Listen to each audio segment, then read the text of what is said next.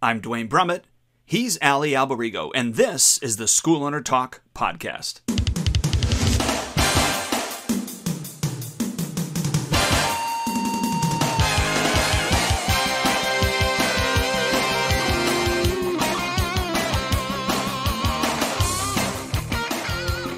Hello again, Duane Brumitt here with Allie Alberigo, SchoolOwnerTalk.com.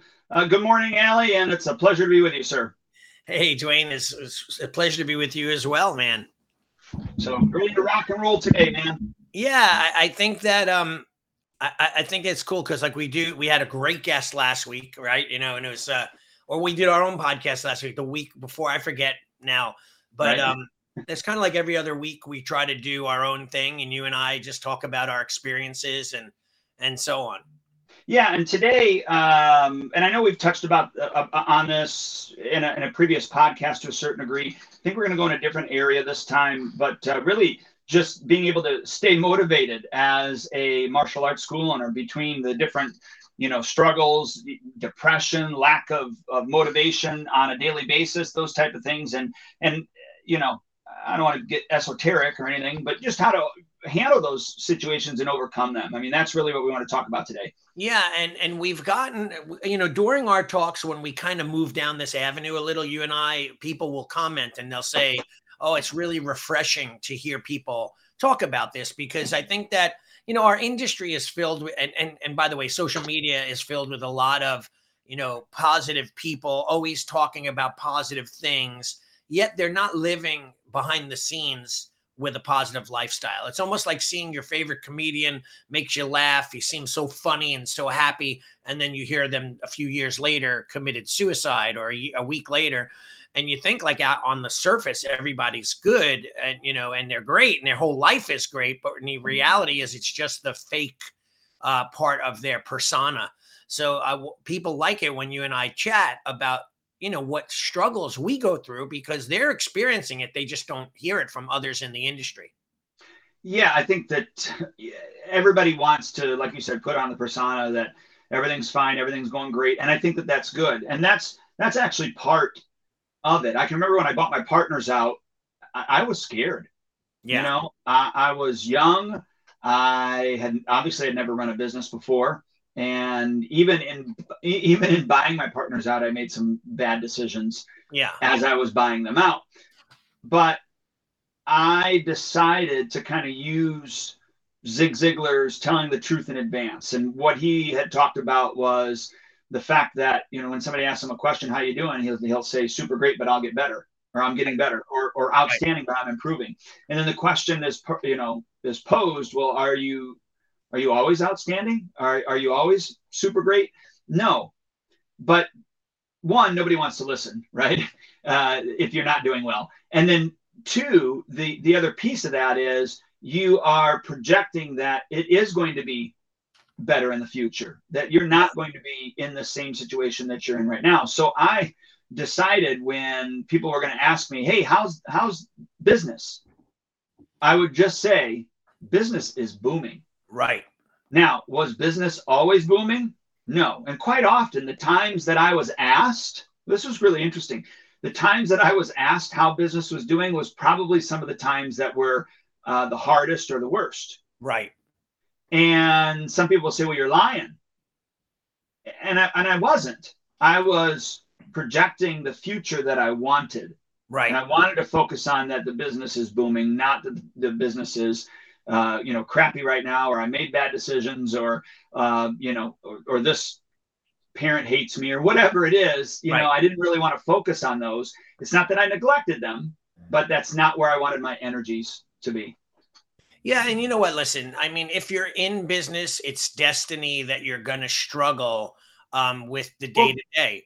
Life, part of life, right? Life is not easy, right? I think in I know that you're you're a Christian and, and a man of faith. I know that even in the Bible, um, but in Buddhism, they say like life is hell on earth.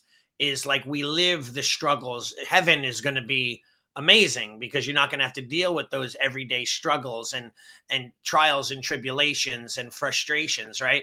If you did it wouldn't be heaven it would be hell right? So um you know so that's an interesting concept of buddhism too it's like we're in it right now um but what do we do uh to change what we're experiencing? And and i'm reading a really good book or listening to it called uh can't hurt me and it's by David Goggins, the former mm. Navy SEAL. One his first book was "Can't Touch Me," I think it was, and this one is "Can't Hurt Me." And uh, he talks about how he went through life, and he made you know his life was an upbringing was terrible, and uh, you know his father beat his mother, and they had all these drugs and alcohol in the family. He said he let himself up until the age of 23, 24 years old. He let those experiences determine who he was and what he did and how life would treat him and you know uh, you know all the experiences they had that were negative were were someone else's fault until he started changing the way he wanted to see his future yeah i i, I find it interesting now at almost 50 years of age you know i look at i look at at, at my life I'm, I've always been pretty much a uh, a positive person. Mm-hmm. Not that I haven't ever been negative. I always chose to look at the bright side of things. I can remember even being a kid and my middle brother, you know, something would happen and and then I would, you know, apologize or whatever. And he, he I remember this. He said to me, he goes, "How do you get over it that quick?" Right. And I'm like, "Well, I apologized. I made a mistake or you know, this person did me wrong and, you know, we had it out and now I'm ready to move on. Now, whether or not we're going to be friends ever again, that's a different story. Um, but I, I just, I, I'm pretty decent at, and I don't know how I am, it may be part of my makeup, but I'm pretty decent at compartmentalizing things. Not that they don't run over from time to time, not that, right. you know, stubbing my toe doesn't make me have a bad day the rest of the day. Like I'm using that as an analogy. Yeah, yeah but I've always been pretty decent about compartmentalizing things and then not holding hatred. Right. Um, for that person or that individual. And, you know, this was well before I even became a Christian, but now actually, you know, uh, looking at the Christian um, philosophy, because it talks about in Proverbs that, you know, don't uh, don't cheer or don't say hooray or whatever it is. I'm giving the Duane Brumitt version, but um, don't gloat when your enemy gets their dessert. Right. Like, you know, because what that does to you, you know, that just emphasizes the revenge that you wanted in the first place. Right. Yeah. Yeah. And so, like, I don't even, uh, whether it's my former partners um, and how that all went down, to uh, other individuals that I feel have done me wrong in in my entrepreneurial history. Right. Uh, even people that I've fired. I, have just moved on. It's yeah. not anything that I want to put my energies into anymore. I want to be in creative mode and create mode um, as opposed to destructive mode. Right. Um, I operate better there. I'm happier there. Yeah. Um, and really, if you think about it, we have the privilege to be able to create this environment in our schools that will foster whatever it is the type of environment that we want. I I kind of jokingly say this, but I really mean it. I tell everybody this is my happy house. Yeah. And if, and if you're not happy, I'm not the one that's leaving. Right, right. Exactly. I love that line. That's a great one. You know, I look at it like this. My yoga teacher, uh, Swami Babaji, was 124 years old. I've talked about him, you know, many times when he passed, you know, away, it was devastating to me. But at the same time, when he was alive, he used to say to me, he goes, while you're thinking of what people are saying or doing or how they wronged you or how they felt about you or whatever's going on, he says, you're worried about them they're out tap dancing having the times of their lives right? So yes. Uh, the analogy of tap dancing is a little bit different nowadays uh, but that was when people went out and had a fun time you know and uh, they gave you spent no thought whatsoever on you while you're internalizing everything from them. Like i'll give you an example my my two neighbors across the street from me are feuding they've been feuding for years. One of them was a student of mine and McCoy's and Hatfield. pretty much. They're like, I mean, drop dead, you know, drop down threats and fights and screaming and yelling, cops coming. And I, I spoke to the one student of mine who I no longer train because he has such a hot headed temper. I said, I can't teach you because if I teach you something that's damaging and you use it on somebody, I'm going to be responsible for that. Uh, but anyway, I, I, had to talk with him and I said, Do you want to come home and be miserable every day while you pull up to your house, have that anger in your heart about what that neighbor is doing to you and, and vice versa they both to each other. I mean one is crazy and the other ones are not. But uh, with that being said um, you know why you live that way you know and worry it's the same thing that goes with worry. And a lot of this is uh you know kind of why i came up with the topic and and i kind of posed it for you, uh, you know, about why, how do we deal with sadness and depression, you know, because we all go through it. Like there are days where we're happy, super satisfied, thankful for what we have. And then there are other days that are really frustrating. You know, we deal with a parent. Like I have one parent uh, just recently who complained that they I'm charging $20 for a seminar where I have a world renowned master's coming in to teach, and I asked for 20 bucks. Um, Only so 20. $20, not 29 or 49 or 99, but $20. And they're mad and they're boycotting the seminar. So they're not going to allow their kid to come because they feel for some reason that it should be free. Um, and uh, nothing I could do about changing their thoughts. But the weird thing is, is that they have this mindset, and I've been kind of annoyed over it for the last two days but I got to remind myself to let it go because it doesn't matter what they think. I have to kind of move on and just be happy, or else they, they could poison my next few days. Oh, definitely. And your interaction with everybody else. So you should have called me, man. We could have talked about this. Yeah, yeah, exactly. yeah. Well, I, I went out to breakfast with my buddies today. One of them is a Sifu Kellerman, and he wrote just now holding resentment is like taking poison and waiting for the other person to die. You know, and and I find that too, like, you know, we forgive for ourselves. We don't really necessarily forgive others so that they can feel better, although because we can't really truly release them of their guilt for what they've done. You know, we can say we forgive them, but really forgiveness is for us. It, it helps us get rid of and release and throw away that negative emotion that we're carrying with us because we don't forgive them. What else is the choice? Hold on to it yeah. Well, I just did a speech. Yeah, I just did a speech at um, uh, a school for their career day, and one of the things that inside of it, I, I, I one is you know I told them that psychologists say that you know gratitude is the healthiest human emotion, and yeah. that that that revenge is the unhealthiest. Yeah. Human emotion, and I said, you know, I just asked them the question: How many of you guys have ever screwed up before? Yeah, right. Like, yeah, I screwed up before. And uh, all right, how many of you guys have ever screwed up before and and uh, you you gave yourself grace? You're like, you know what? Shouldn't beat myself up. Like mm-hmm. you know, I made a mistake. They all raise their yeah. So how many of you guys had somebody else do something to you, and you were angry about it, and yet you showed yourself more grace than you showed them? Right. And right. Like everybody put their hand up, and I yeah. go, exactly. And I said that's where a lot of our problems are, are, are lying because we will give ourselves a pass much more easier or easily than we are going to give somebody else a pass. Yeah. And and or and or grace, not necessarily pass, because that's probably not the right term to say to right. say.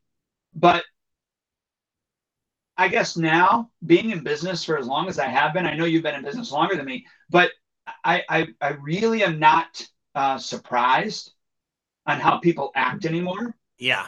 I have low expectations. Yeah. So that I'm not disappointed. Now, yeah. I, I, I sh- but I don't have low standards. See, there's a difference. Right.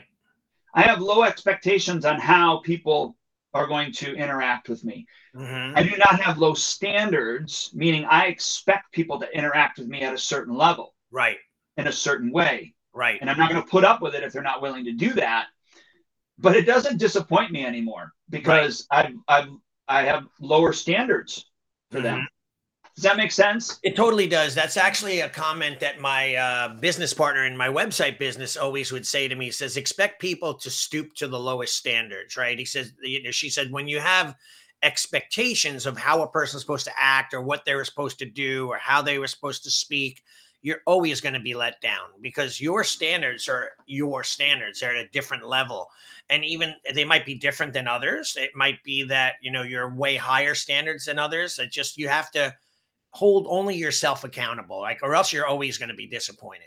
Right. And now it's not to say that you don't look at the situation. And by the way, you look at each situation individually and try to dissect it to see where it fell apart.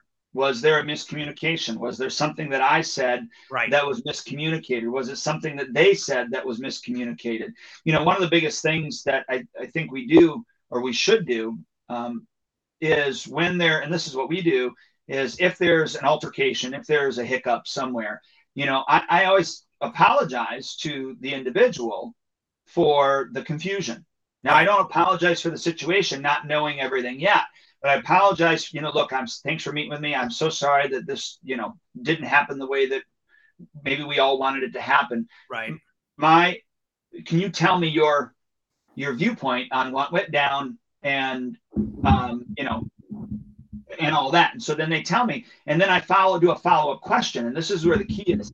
The follow up question is, all right, um, you know, what would you like to see happen within reason, of course, but what would you like to see happen that would make this situation better?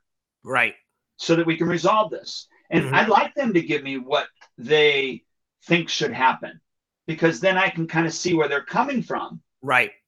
Uh, if it's doable and I think it's reasonable, then I do it. Right. If it's not doable, I will tell them the reason why that's not doable. Yeah. And it's usually because, you know, they're not being reasonable or we don't see things eye to eye, kind of like maybe the situation that you just had. Yeah. Um, you're not seeing things eye to eye. And then that's when I just say, you know, look, um, unfortunately, in this instance, we're going to have to uh, agree to disagree. Now, you don't have to agree to that, but that's my standpoint. I'm going to agree to disagree. Hopefully, this doesn't damage our relationship in the future. Right. But unfortunately, it doesn't seem like we can solve this. Yeah, and and that's a great, you know, if you wrote out those steps, that would be a really great way to solve or you know, fix a situation. And and, and by the way, if it's like you said, you can agree to disagree and if it's not fixable, at least you can understand where you both stand even if it's on the opposite sides of the stage, right? So I think that we're that's one mistake I think school owners make continuously is that we feel that we want to be surrounded with people only who believe in exactly what we believe. And the, the reality is that there's only small percentages of people that believe small percentages of what we believe, right? They, they, might like what we do, but they might not believe it's real. Or they might, you know, they might be into the system of the martial art we teach, but they're not really into it the way we are. And and these are things that we forget because and, and by the way, if we internalize that, we will be frustrated forever. Well, so look, that's uh, you know, my head instructor, he started with me when he's 11 right? That's when he started. He's 34 now. He started working for me either at 14 or 15. I, I just forget which yeah. which what was.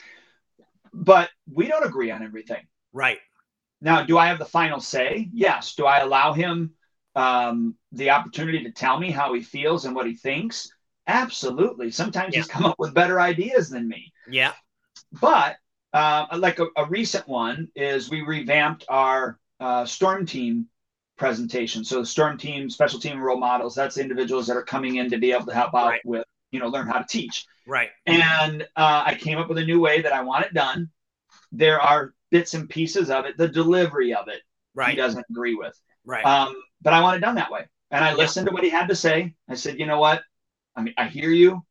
I know why you want it done this way, but we're going to test it out this way first. If we need to alter it, you know, we're going to give it a quarter and we're going right. to see how it works. Right. He's like, okay, yes, sir. And he would have said, yes, sir, anyways. That's just who he is. Yeah. But he needed to know that I heard him and that I listened and that I took into consideration what he uh, said. And and by the way, he knows that I would do that anyways, just because of our history. I've done that over the years. Right. Um. So it, and I bring that up because even your closest allies in your school aren't always going to agree with you. Yeah. They're exactly. just not. And um, the other thing I was going to bring up too is when you do have a disagreement, and and it really is your fault. And I learned this from Grandmaster Keith Hafner. Um, and I've always followed it ever since, which is I think it's it's a really really good uh, framework. You screwed up. Something should have happened that didn't happen, or you made the mistake. Whatever it is. First things first is obviously you sit down, talk about it, work through it, apologize, mm-hmm. and ask them to forgive you. Right. And then um, the next two steps don't have to happen in order, however you want it to happen. The next time you see them, you just walk up and say, you know what, I, I just wanted to tell you how sorry I was again. I know I already asked you to forgive me, but it's just, you know, I, I really am sorry. Right. And then you write an apology note, just something simple. Hey, thanks for meeting with me. I'm glad we were able to, you know, uh, come to a re- re- resolution, whatever it is, right? I'm glad you forgave me for my screw up, boom, and put it in the mail. Three steps. Yeah. Now, there's a part of me that loves what you're saying. And then there's that part of me as a teacher that probably would say, like, you know, hey, listen, if they don't like it, then the hell with them. You know, like it's my dojo, it's my school, it's what I believe, it's my rules, my regulations. And they're, you know, if they don't like it, get the hell out of here. You know, like that's well, the old, old, school teacher, yeah. right? But I don't want to, I would never do that. Uh, I mean, I used to do it, but I wouldn't do it now. I would try to find and deal with it and and speak and help. But sometimes I'm just at the point where I'm like, you know what? It's time to go away. Now, let me give you a for instance. Uh, so uh, this was back when we were doing 169 a month. Well, somebody, I don't remember which program director did it, but they the, the person wanted to split their payments up. Right. Well, the program direct, so that would have been what what 79.50 or something like that, two times a month. But the program director actually put 60 169 a month or excuse me two times a month. Right. Two times a month. Now luckily we were the ones that found it but after about $600 in. Right. So i contacted them and this was in the middle of covid.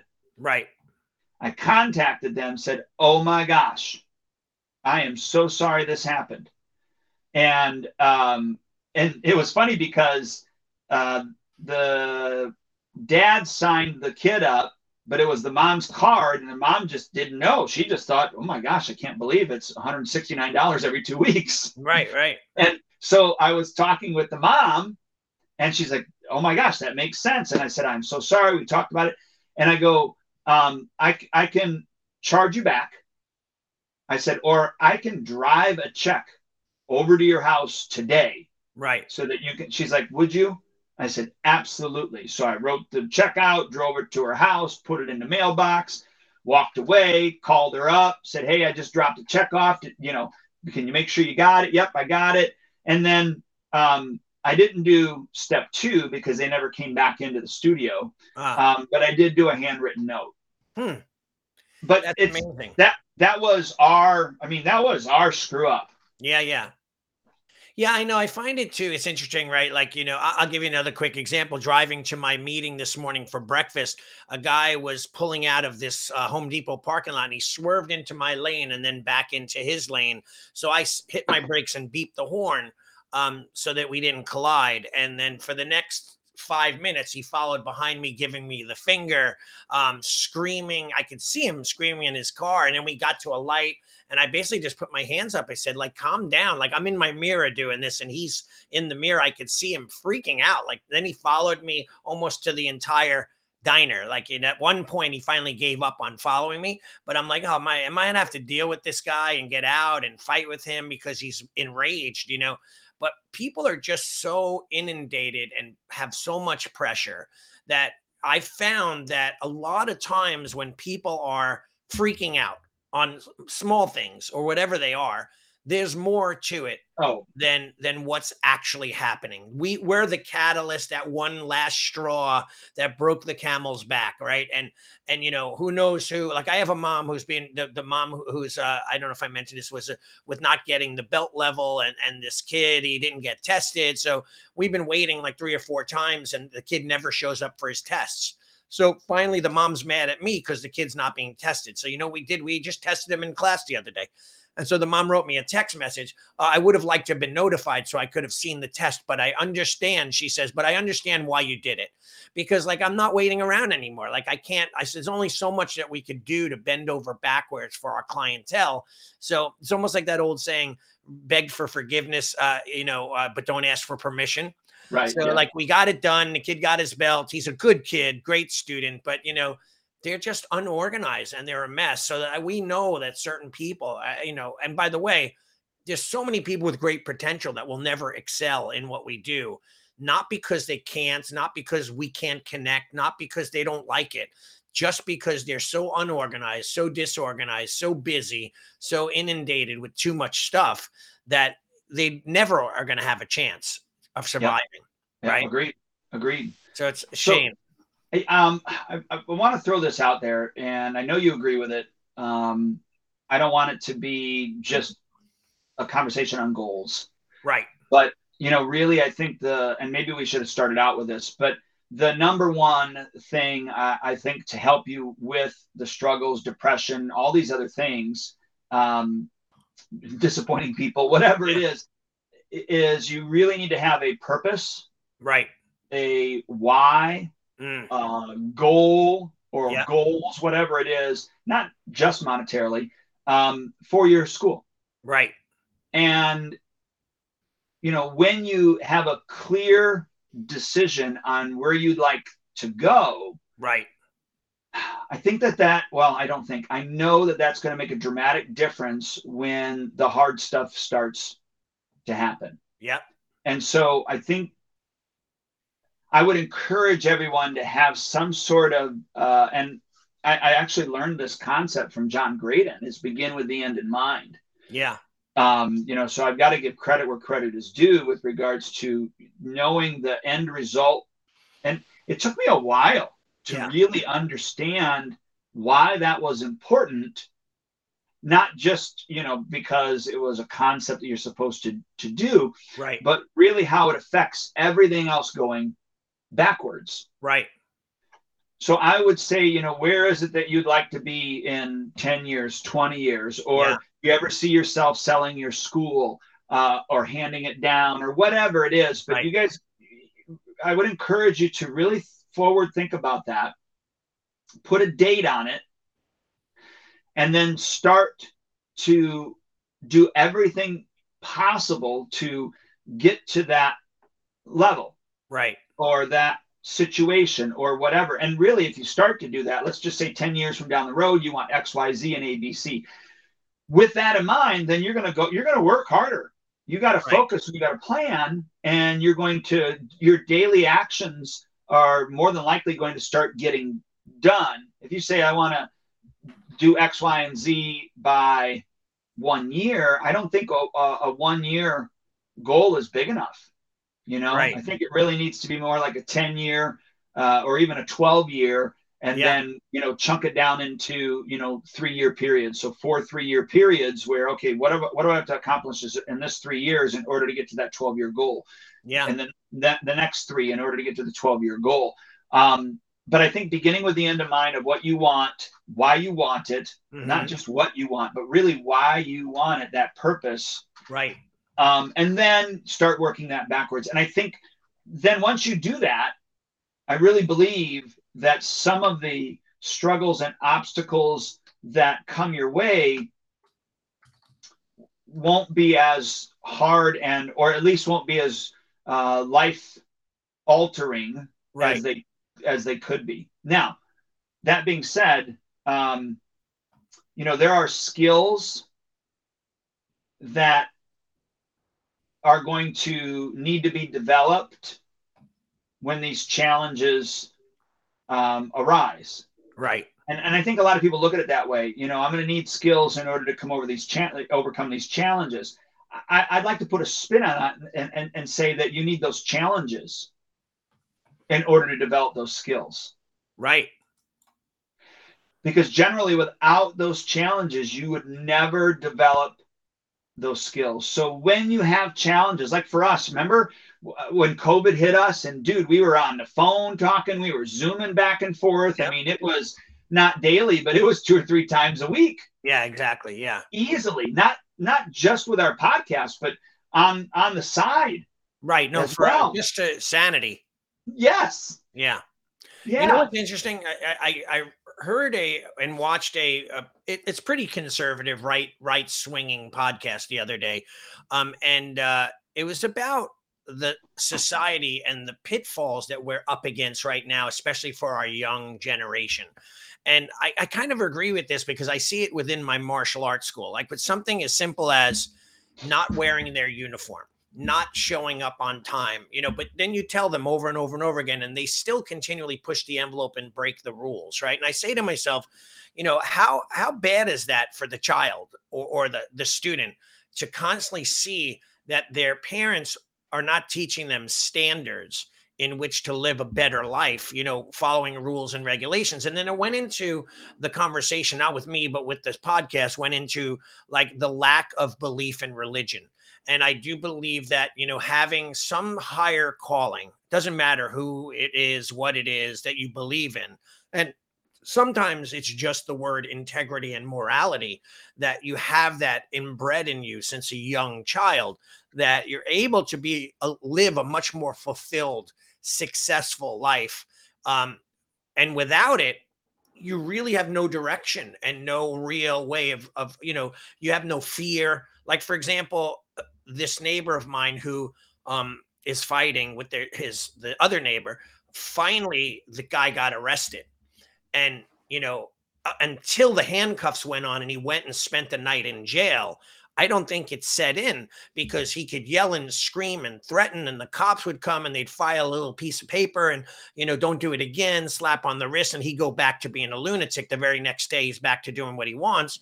So, um, now that there was some form of consequence where you know like oh my god i just spent the night in jail. If i do this again i'm going to end up doing that again. So now i think hopefully that reality set in. I hope i don't know he's a little uh, you know unsta- unstable but um but in the same time you know maybe that will help him. And i i wonder what your thoughts are on that in in regards to our schools you know like students i know you have a three time rule three offenses. They get a homework assignment. They have to write an essay. Um, you know, you'll someone doesn't know how to tie their belt, they're going to stand outside the class and keep on tying it until they get it. And and look, I old school me would have sent them home, would have yelled at the parent, would have been upset with the kid. Nowadays, I'm a little bit more lenient because I'm like, man, do I need the stress in my life? Is it even worth it getting upset, having that conversation? Um, and uh, having to deal with that, or I just let it go. But when I each time I let it go, my standards start to decline and degrade right so what are your thoughts on that like you know well, how, how, as teachers do we we keep ourselves motivated to I, yeah, look, I have I have small little sensei sermons, you know, and uh, when the time is right, I pull them out. And you yeah. know, one of one of the concepts uh, that I that I go to quite frequently is um, small things matter. Right. And how you do the small things is how you do everything. Yeah. And so if if you are uh, you know coming to the studio with your uniform disheveled, that's probably how you do everything else. Not right. everything, but mostly everything else is is disheveled. So we're going to take the time and we're going to do this one small thing correct. Yeah. Um, same thing with tying like your belt. That. You know, you don't know how to tie your belt. That's your first responsibility as a martial arts student. Now we're going to give you time, but when when it's already been eight weeks and uh, you're getting ready for your test and you don't know, still don't know how to tie your belt, well, that's a problem. That means right. that means that you've been walking in, mommy or daddy have been tying your belt and you haven't been doing it. And and I have no problem because I'm a jerk. Uh, no, I, I have no problem in front of the parent saying to the kid, "Who tied your belt?" My mom did. And I look at mom. Mom, you are you no longer can tie your you no longer can tie Johnny's belt. Yeah. He has to learn how to do it on his own. He's going to fail many times before he learns how to do it yeah. on his own. And if he does not fail, then he's never going to learn how to do it on his own. So from here on out, you could say, I don't think that looks right. Or you could give some suggestions on, ooh, I don't think that's the way it goes, but you physically cannot do it anymore. Do you feel, do you feel that we, and by the way, I, I see two scenarios in that case and, and I agree with you a thousand percent. Um, but it's I not private, by the way, too. I say that in front of all the other parents. Yeah, yeah. And, and by the way, I see it like that could either one be a great lesson or two push the people out the door and they're going to get turned off by what you said. Like I had a mom, uh, I think I mentioned this on one of the last podcasts where the kid, he's like 10 or 12 years old now. So I'm not talking like five or six, comes walking out of our changing area, which is like our sitting area where we put on our shoes, walked out with his shoes. His mom and dad met him in the hallway and dropped his shoes on the floor. And I said, Hey, buddy, you're supposed to put your shoes on back in that room. And he kind of looked at me, looked at her, and she ne- knelt down and put he put the put the shoes on his feet, not like she literally lifted his foot and put the shoe on 12 years old now and then tied his shoes and i said when he stood up after she did the whole thing i said listen buddy from now on you can't do that ever again. You need to stay in that area until you have your shoes on on your own and walk out. And the dad stepped back so like the mom couldn't see him and she he mouthed the word thank you to me. Yeah. but i haven't seen them since. So you know so i i go like man eh, maybe I could have done that differently, maybe not approached it at that time. This is the instructor, the owner, school owner in me. Maybe I could have done it subtler, um, uh, you know, and they would still be here. Or, or maybe they they just haven't been here and it has nothing to do with the shoe incident. That could also be the case. But I say to myself, like, wow, like where have our standards gone? You know, one person of mine told, uh, I think one of our guests said that he feels like the problem that with right and left is when they stop doing the pledge of allegiance in the in the classrooms in school where they put their right hand over their heart. Um, they stop doing that so people at a young age are not learning their right from their left. Like there's still kids in my school that don't know left from right and they're like 8 9 10 11 12 years old uh, I'm I'm blown away by it. So as as a teacher, I'm frustrated at times. Like I wonder, like I I wake up in the morning, dude. Sometimes I wait, literally my eyes open, my head isn't even off the pillow yet. I'm going like, what excuse can I come up with today to stay home? Because I have my classes are fully covered. I don't have to be there. Right. Right. And and it's and I'll tell my guy Ryan, I'll say, Ryan, I, you know, I have this and that going on. He's like, I got it. Don't worry. Like he doesn't care. This is what he does. He's young Right. and he does it. But sometimes I'm like, man, I don't have the motivation sometimes because of this. Well, I, one, I think clear is kind. So the more clear you can make the expectations and the rules, Right. the kinder it is when you have to enforce them. Right. Um, and so that's why, like in one of our videos, and, and really they, they have to watch the video if they even want to know what what uh, what the price is. But um, we we have our policy and procedures video, Mm.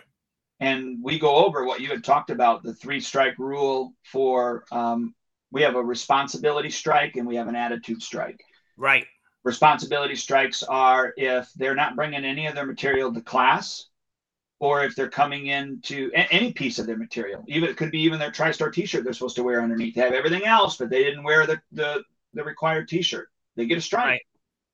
Right. Um, if their uniform is disheveled, if they are supposed to know how to tie their belt and they don't have it tied correctly, we can give them a strike. And so that's the responsibility strikes. Then the attitude strikes are uh, strikes given if they have the, the wrong type of attitude on the training floor or in the waiting area. And so Right. we can say, Johnny, that's one, you're sitting out. Mm. You know, Johnny, that's two, you're sitting out. And we do a three strike. So for instance, I was helping with a five and six year old class last night. Uh, this little kid, he's he he needs help. He needs help. And uh, I, I, I and I'm not going to get into what type of help he needs, but uh, I, I just basically told him, I said, Hey, sir, I called him by name, but I'm not going to give the name out on the podcast. Um, I said, Hey, sir, I said, um, I, I, I asked you to stand up. So he did a little forward roll and then stood up. I go, no, that's not what I asked you to do. Yeah. Now you go sit down and let's try that again. And so then I said, stand up, sir. And then he did like two little crawls and then stood up. I said, that's not what I asked you to do. All I asked you to do is stand up. And then he did one other thing. I don't know. And I said, sir, that's one. I said, would you like to go to two? Boom, he just stood up correctly. right. Then the next time we went through the line, he did something, I don't know what it was. And I just said, sir, that's two. right. And then he got to three because uh, I know he did it on purpose. We're doing a front choke, and then you do uh, you do the pluck, and then you do the front kick, and you're supposed to do two palm strikes, and he slapped me right in the face. Wow. And I said, "Sir, sit down." And he went over to the wall and sat down, and that was his one strike. And now he has one permanent strike on his record with us. Wow. And so then I went over to the parent afterwards. I said, This is what happened, you know? And uh, the parent was like, Yep, understand. Thank you. I agree. I mean, yeah. to me, it didn't matter whether they agreed or not, but. Right. And I explained what happens on the second strike and third strike. Third strike, we, and it's even in our policy manual that we reserve the right to suspend you from one month to indefinite.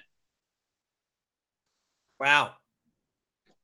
So that's how we deal with that. It's not fun, but that's how I deal with it. You know, it's interesting. There's a show that my daughter and I just started watching on, I think it's on Hulu. It's called The Parent Test, or it might be on Amazon. And uh, it's a pan, it's a it's a group of like 10 different families, uh, you know, hu- husband and wives. They have uh different parenting styles, which is like, you know, the new age parent, the traditional parent, the really serious. And, you know, it's kind of funny because Kiara and I used to love this show called Fresh Off the Boat. And it's about an Asian family and a typical Asian family. Uh, the, the, the, the uh, scenario is like the kids do math from like you know the minute they wake up to the minute yeah. they go to sleep there and we're done with that they're playing violin while the mom is doing math problems and yeah, they're had, moms, right? yeah they had the asian family on there as well and they were very serious same thing girls playing violin while her mom's reading off math problems but anyway they have a contest and they view them through different scenarios and they they start to say like okay like what would they do in a stranger danger scenario? Even though the parents taught them don't answer the door when a stranger comes to the door or don't leave with somebody when they offer you to come visit their puppies. And then right. they watch the kids under the pressure test and see which ones fail and succeed. And at the end they see which parenting style works better um, and then they do uh, they, they judge the parents. There's a panel of psychiatrists and motivational speakers and people that judge the styles of parenting and they determine which ones work best and then they're going to work it down until i guess they get the best parenting style that has succeeded with most of the tests right? Um, but it's pretty interesting to see how people parent and it scares me because i see that within my school as well. Like i see like you know the kids that are not really excelling or the ones that don't show up for anything and the ones that are not involved uh, and uh, you could clearly see that in their performances yeah yeah i you know you i kind of touched on this but i think the other thing that helps or can help school owners and and we do this is you know having a group of school owners that you can uh, share what's happening uh, right. in your school in your life mm-hmm. um, mm-hmm. you know and and be very selective though. Um, and it doesn't even have to be school owners to be quite honest with you, but it, right. I think it does have to be another entrepreneur because they got to understand the struggles. Yeah. Um, but being able to bounce those ideas off of, but be very very selective mm-hmm. in who that individual or individuals are because what you don't want is you don't want somebody to commiserate with you. You want somebody to understand right. what you're going through and go, yeah, I, I, you know, had that same thing happen to me right. and then maybe you know give you some advice if you're asking for it but otherwise be a very good listener. But what you do not want is you don't want to yeah and this happened to me and i hate that person now. And right like, right right yeah. you don't want to be you know miserable with the somebody drama. else. Yes. Yeah yeah that drama is like people love to surround themselves with other other equally emotional people, whether it be happy people like to be around happy people, sad people like to be around sad people, negative people around negative people. So you got to be careful of who you choose as your sphere of influence, right? Um, and and be very careful with that. I, I know it's a scary thing. Like I, I mean, the reason why we do these podcasts is to share with others like what a school owner goes through and we've lived it for i mean 30 i'm going on 32 years this november um, and before that, when I was a kid, I owned a school when I was a young kid, like 15 to 17 years old. My teachers dangled the keys, threw them at me, and said, Here you go. It's your school. Run it. And I did that for like two years as a young guy uh, before I was even 18 years old. And uh, I just decided I didn't want to run a school at that time in my life. But uh, so I have a long list of experiences and, and a lot of mistakes that I've made throughout the years, like things that I probably wouldn't have done, wouldn't do now. I wish I could go back in time, change the things that I said, you know, acted the way I acted. And, you know, I was learning along the way as well. I didn't have a, a sensei like Mr. Miyagi that could mentor me in the proper way to do it. I, I learned through trial and tribulation, watching my teachers do what they did and how they ran their schools. Some less dysfunctional than others, but it was it was a different world back then.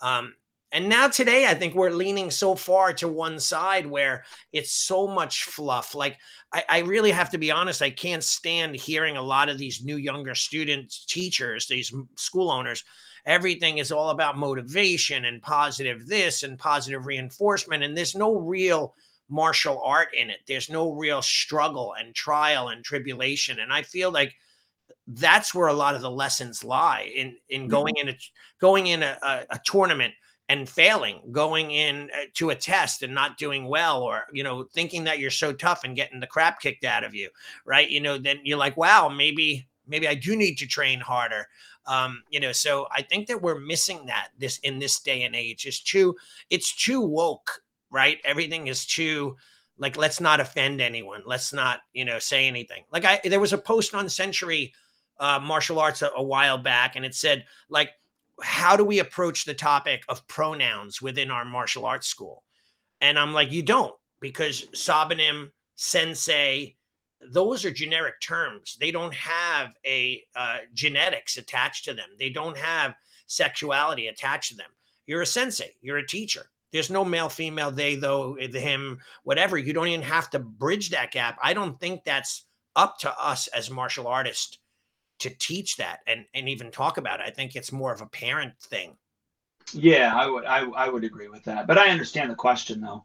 I mean, I, I really do. You know why they're proposing it, right? Uh, yeah, I mean, I've not had to navigate that at all. Right. So um, we'll see. I mean, I'm sure at some point I'll have to navigate it, but right. I'm not. I'm not worried about it at the moment. I, I I I heard John Maxwell teach on this one time, and it was just kind of funny because, you know, you you you you we understand that in order to succeed, uh, we have to fail, right? Right. But we the, the concept was the fact that you know we look at failure as its own entity and then we look at success as its mm. own entity. Yep. And this is the Duane Brumitt uh, dissected version okay? So you know you have batman and you have joker.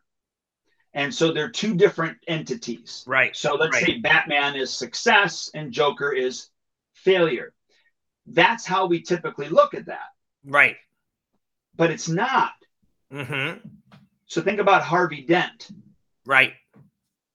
Harvey Dent is really the epitome of success and failure because you cannot have one without the other. Agreed. Two Face, right? Yeah.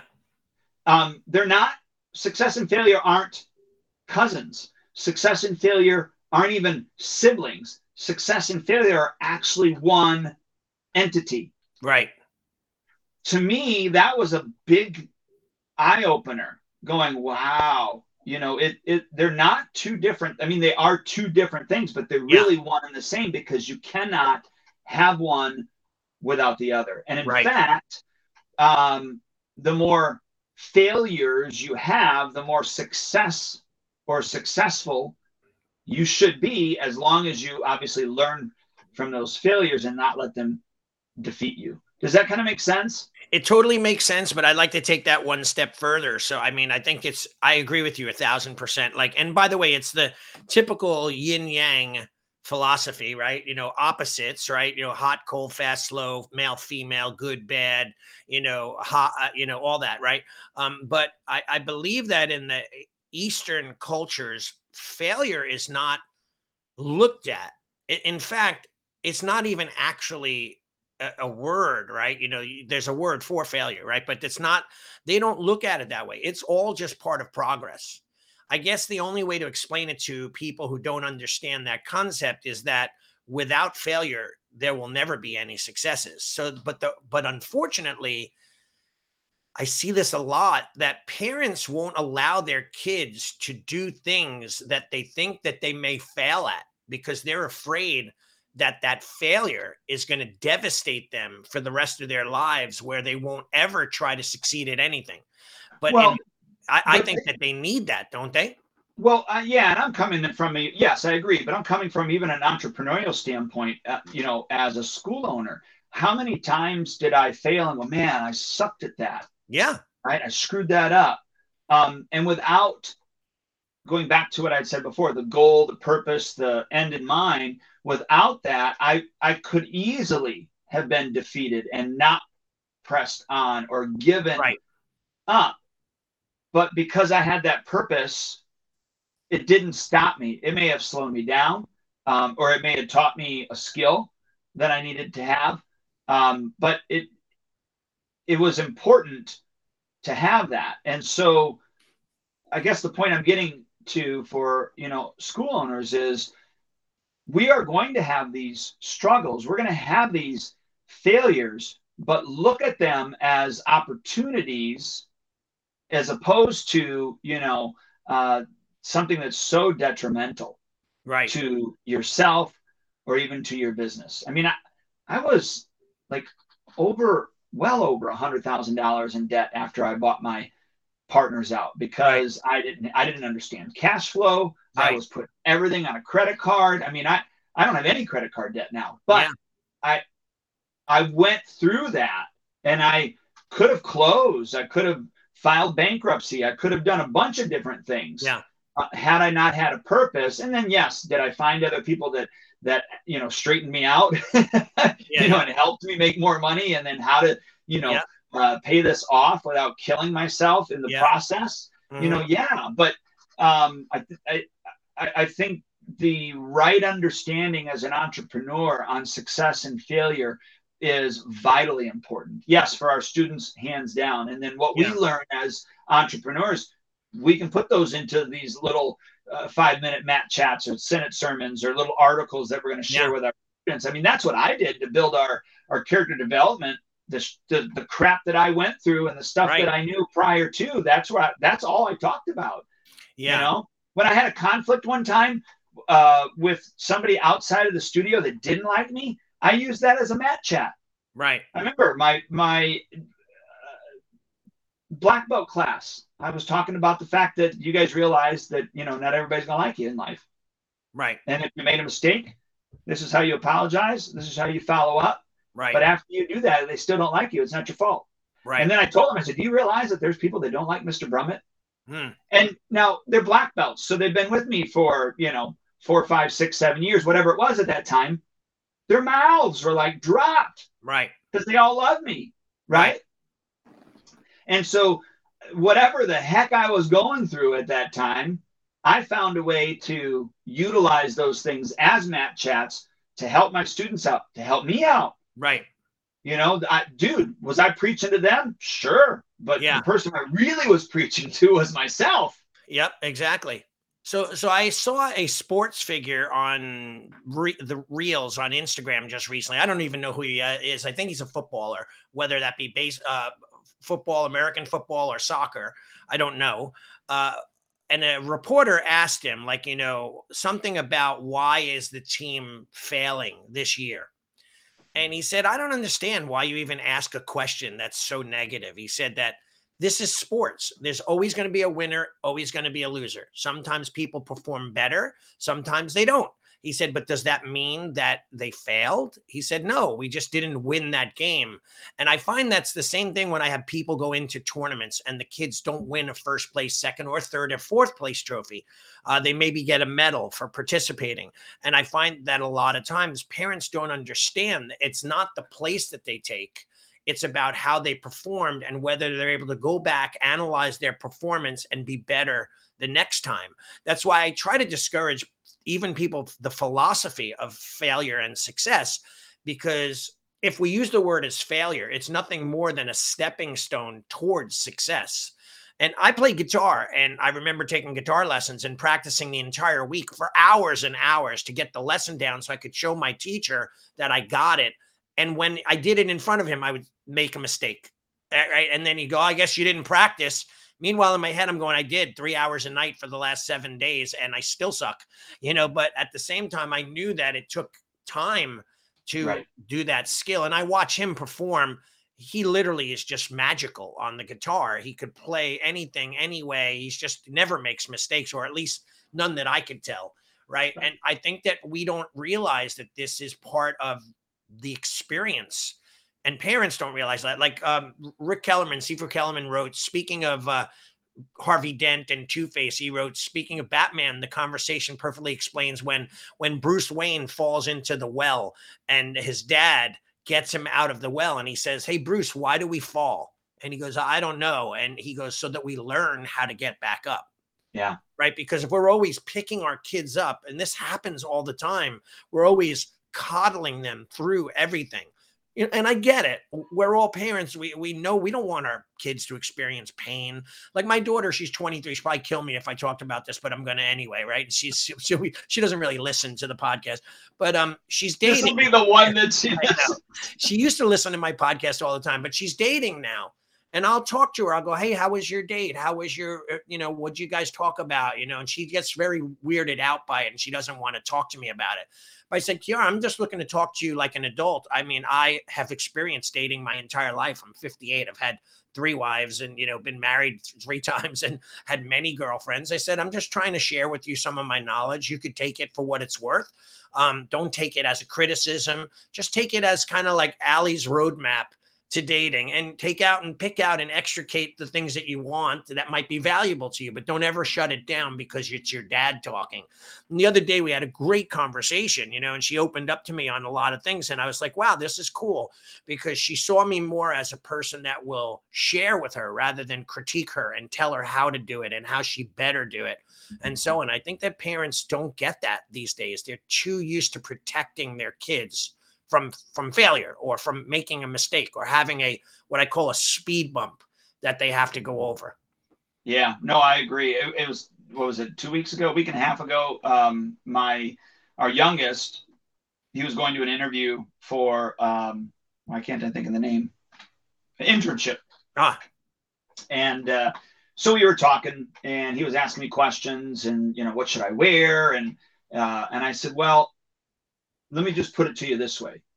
I go, you you should always dress for the position that you want. Right. And he's like, okay. He goes, but I know it's casual, so I know that they're going to be business casual, just slacky pant, you know, slacks and a and yeah. a and, and a nice shirt. I said, well, what position do you want there? He goes, well, I'm going for da da da da. And I go, that wasn't the question. I said, what position do you want? Right. And he just had to pause. I said, Do you want that position? Or do you want to own the company? Right. He goes, Well, heck, I'd rather own the company. I said, Then I think you should go dressed as if you already own the company. Right. I love it. That's awesome. So he did what I told him to do. He, he wore a suit and tie. Um, you know, was he and I and I just told him, I said, you can't you can't overdress. You can underdress. Right. You can't overdress. And I said, excluding the fact that if you had rented a tuxedo yeah. and you go there, then you can overdress. Right, right, you know? right. Um, and then, so he took my advice on that, and then he was talking about some things, and I and I said, I'm going to just share this with you. I go, you know, one thing that I go, I think you know what I'm going to say because you've heard me talk about this before. But one thing, you know, when the interview is over and they say to you, um, you know, yep, thank you for coming. You know, we'll let you know, blah blah blah blah, whatever then you should always have the last question. And I go, this is what you should say. You know, based upon the interview today, is there any reason why I wouldn't get this job or get this position? Yeah. So you ask that for two reasons. One, you ask it because you want to be in control of the conversation at the end. Yeah. And you want to be memorable. But two is if there's anything that was misconstrued in the interview at the end, they may say, yeah, you know what? What about this? You said X, Y, and Z that allow you to clarify what you meant by right. said topic or said statement. Yeah. And then there was crickets. He didn't respond to me when I said that to him. And I said, you know, Keegan, I just want you to understand something that that free advice is usually not followed advice. Right. And then I just left it. And it's funny because while we were doing our podcast, he texted me and said he got the position. So that's when you saw me down on my phone texting. I was just texting him back saying, oh, "Hey, yeah. I, you know, respond right now, but congratulations, I'm doing my podcast." And then I took a quick picture of us. So he, ah, that's funny. That's great, but, man. Good for him. You know, congratulations. Well, thank you. But isn't that the case, right? You know, free advice is usually not acted upon. Right, right. Exactly. Yeah. So what do they, you know, they call them ask holes at times when people ask things and don't take the advice. I've never heard that. Yeah, that's what they that that they people say. That person's an asshole. All they do is keep on asking, but they'll never ever listen. I have that sometimes when I coach. People will say, "Hey, how do I do this or do that?" and then they don't work or do what they just asked me. I think they just want to talk about it and vent and and you know, sometimes quite often I feel coaching to me is a little bit of a mini counseling session just to let that person vent. And sometimes the clients will vent to me just like you and I would talk to each other about our frustrations they they don't have anyone to do it with so they utilize me to do that with and you know and i quite quite often they say oh this is a really good session they'll call it yeah. i feel so much better i was in a bad mood before we talked and now i'm in a good mood you know right so even if i can motivate them for the next six or seven days before we get back on the call again it it did its purpose yes so i just you look i want to recap real quick, encourage you as a school owner. You're not the only one that goes through a bunch of crud. Um, you know, with the years that Allie and I both have done this, it's well over 50 years, uh, you know, collective, and we've probably have seen it all or most to yeah. it all, uh, or most of it all. And so just know that you're you're not the only one that's that dealing with it. Second is know what your purpose is and where you want to go. Third is plan that purpose out, kind of chunk it down. Right. And then, you know, get the right, surround yourself with the right individuals that are going to support you to get to that plan or purpose, whether they're inside of the martial arts industry, which some should be, I think. And then also if they're outside the martial arts industry, yeah. that's okay as well. So Absolutely. I just kind of wanted to recap real quick. You got anything left? No, that was awesome. I, I, enjoy these calls. I enjoy a lot of them. I took away a few things that you said. Small things mean everything. I'm going to make a poster and put it on my wall. And, uh, you know, I, I think that one quote that I loved, and I'll leave people with this, is failure is a lack of vision. Sometimes it's just not knowing what you're looking to do. So if you don't under our old saying, you don't know what you don't know. If you're not sure of the outcome because you don't know it, find someone that could help you that's done it before who has achieved the outcome that you're looking to achieve. Agreed. Yeah, awesome, Duane. Great talking to you. So uh, we'll talk soon. Yes, sir. Have a good one. All right. Thank you. See you later. Bye, right, everyone. Bye.